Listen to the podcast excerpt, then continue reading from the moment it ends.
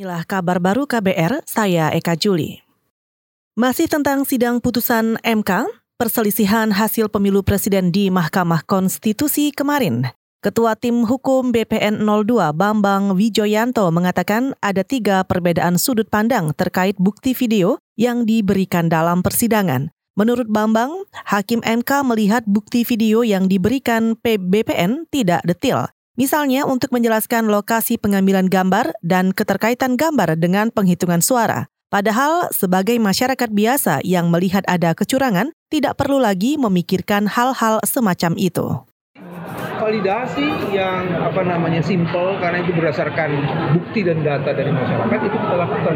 Tapi mahkamah uh, itu itu yang tadi saya bilang paradigmatiknya beda. Mahkamah kepengennya itu detail dan itu berpengaruh terhadap jumlah suara dan mungkin itu yang tidak bisa dilakukan oleh masyarakat.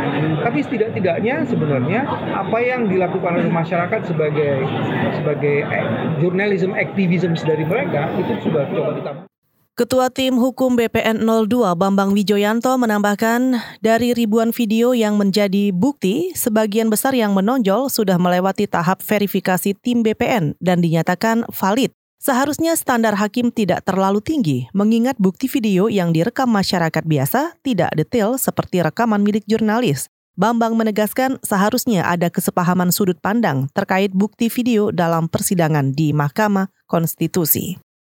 Ketua Umum Partai Amanat Nasional atau PAN menerima hasil putusan Mahkamah Konstitusi dan Ketua Umum PAN Zulkifli Hasan mengatakan putusan MK itu harus dihargai dan siapa pun yang jadi presiden punya tugas merajut kembali persatuan bangsa. Setelah MK kita taati, kita dukung putusannya dan juga kita minta presiden yang terpilih untuk segera mengambil langkah-langkah menjahit kembali merah putih, mempersatukan kembali kita karena menurut Partai Amanat Nasional yang menang itu bukan Pak Jokowi, bukan Pak Prabowo, tapi kita akan menang apabila luka-luka ini bisa kita sembuhkan kembali, kita bisa merajut kembali persatuan kebersamaan. Itulah kemenangan Indonesia. Ketua Umum PAN Zulkifli Hasan menambahkan, presiden yang menjabat harus didukung supaya program-program kerjanya berhasil. Karena kalau program presiden berhasil, maka rakyat pun menjadi sejahtera. Zulkifli juga berharap rekonsiliasi antara Joko Widodo dan Prabowo Subianto bisa segera terwujud.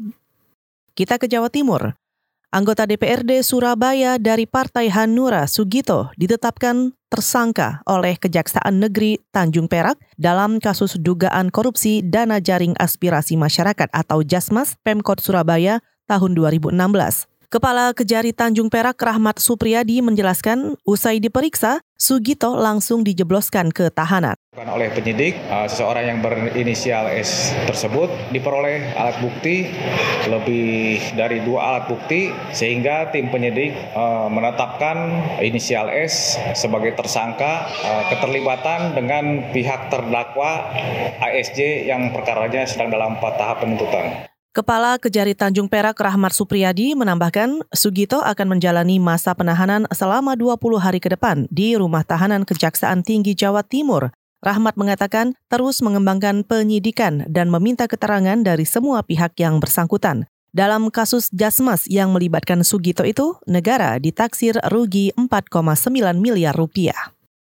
Bekas Menteri Pemuda dan Olahraga Malaysia Hairi Jamaluddin menilai perjuangan ASEAN untuk menjadi tuan rumah bersama Piala Dunia 2034 melibatkan tidak lebih dari empat negara, yaitu Indonesia, Malaysia, Thailand, dan Vietnam. Keempat negara ASEAN itu, menurut Hairi, dinilai paling cocok menggelar turnamen sepak bola terbesar sedunia itu berdasarkan fasilitas, infrastruktur, dan kemampuan finansial yang dimiliki.